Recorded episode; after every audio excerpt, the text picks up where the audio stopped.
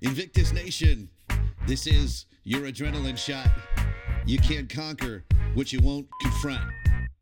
Confrontation with something internal or with another person is never easy. But how many times as a leader do we hesitate or avoid confronting the issue, yet we're frustrated because the problem continues to exist? Well, it's simple. You can't conquer what you won't confront. Thomas Paine said, The harder the conflict, the more glorious the triumph. And until you do it, you're delaying freedom, progress, and success. And once you deal with it, it feels great. Fear of confrontation is overrated.